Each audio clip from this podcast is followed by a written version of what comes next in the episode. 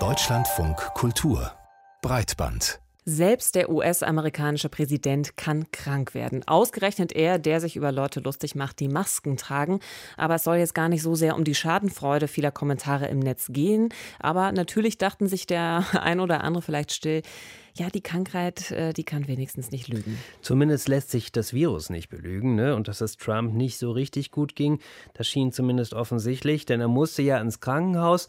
Doch dann zeigte sich wieder, die Unwahrheit zu sagen, das funktioniert auch ganz gut mit Virus.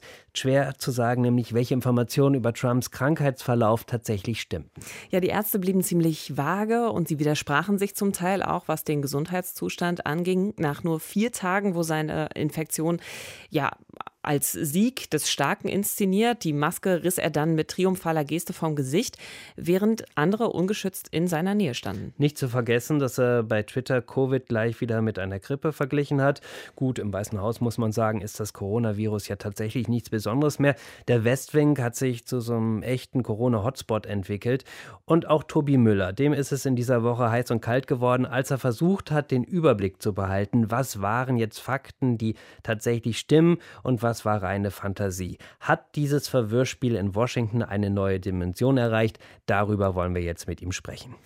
Ja, Tobi, was waren denn die Faktoren, die den eigentlichen Vorgang von Trumps Ansteckung so schnell, so unübersichtlich erscheinen ließen? Ja, Theresa, ich glaube, es hat viel mit der Timeline zu tun, mit dem Zeitvektor, der wirklich aus den Fugen geraten ist in dieser Woche, ein bisschen verrutscht wie sein King, wie sein Kinn. Das hat ja sowas Operettenhaftes manchmal wie bei Mussolini, ist schon mehreren Leuten aufgefallen. Bis heute weiß man zum Beispiel nicht, wann genau er sich angesteckt hat, ob schon am Mittwoch der vorletzten Woche, noch früher, doch erst später. Er hat noch Fundraiser abgehalten in seinem Golfclub, als eine Beraterin bereits positiv war von ihm äh, und er eigentlich in Quarantäne gemusst hätte. Er hat die Vorstellung, die übereilte, der Kandidatin für den Supreme Court, die konservative Amy Coney Barrett im Rosengarten des Weißen Hauses durchgezogen, wo sich viele Wange an Wange umarmten, auch ohne Maske, äh, wie man gesehen hat.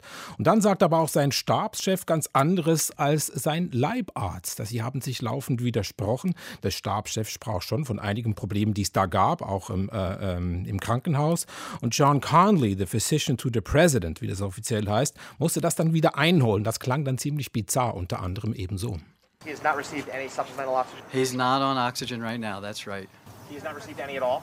He's he's not needed any but any uh, this morning today at all. That's right. Has he ever been on supplemental oxygen? He right now he is not on I understand. oxygen. You, I know you keep saying That's right, now, but should we read into the fact that he had been previously? Yesterday and today he was not on oxygen. So he has not been on it during this his COVID treatment. He's he's not on oxygen right now.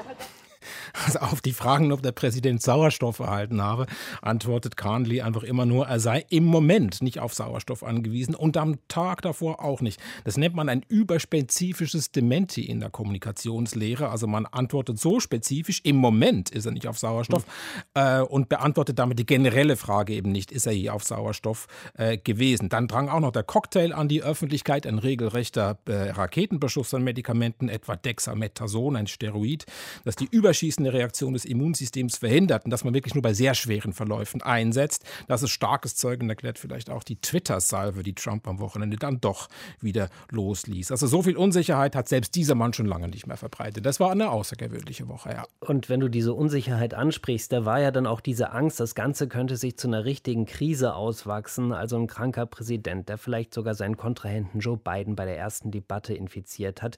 Eine Verschiebung der Wahl wurde dann diskutiert. Ein Führungswahl Vakuum wurde befürchtet.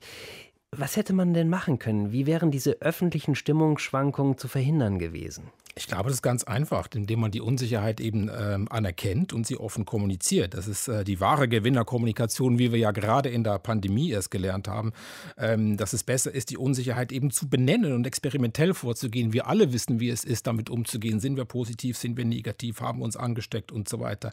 Man hätte einfach sagen können, er ist positiv, wir behandeln ihn, er braucht Ruhe und etwas Zeit. Und ich glaube, die Kommunikationsprofis im Weißen Haus, die hätten das schon gewusst, wie man das macht.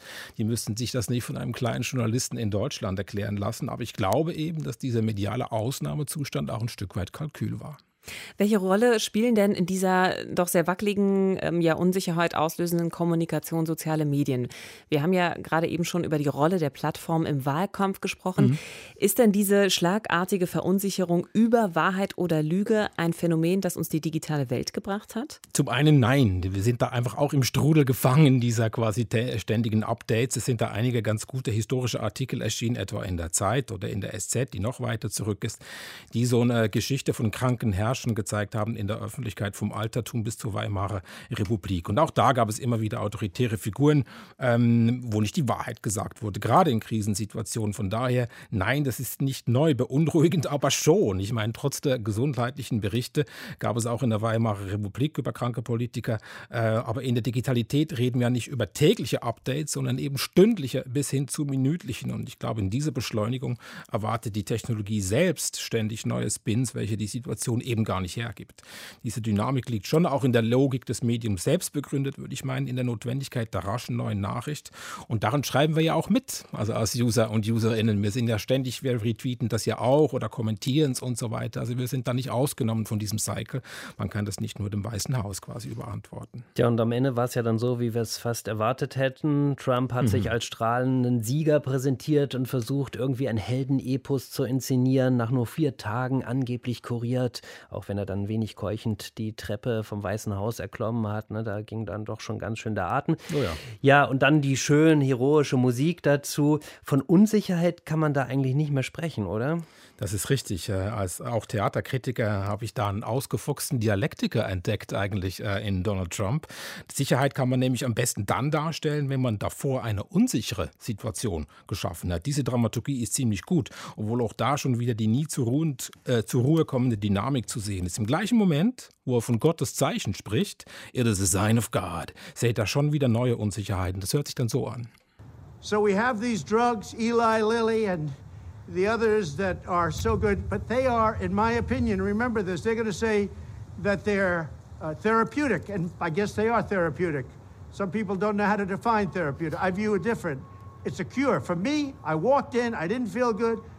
A short 24 hours later, I was feeling great. I wanted to get out of the hospital.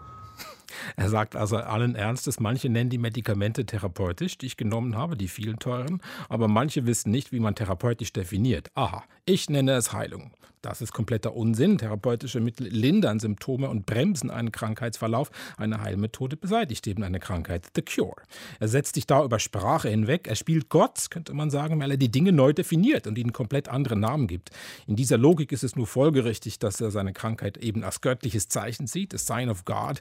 Und in diesem fast theologischen Sinne wirkt die Woche dann tatsächlich so, als sei sie wie eine Liturgie auf genau diesen einen Punkt zugesteuert, als sei sie gescriptet, wie wir heute sagen. Trump inszeniert darin die Welt als Mysterium und verwirrt die Fakten, um dann selbst umso klarer als Erlöser zu erscheinen, ähm, als der mit der Wahrheit eben, die im Kern eben mysteriös bleibt, außer ihm selbst natürlich.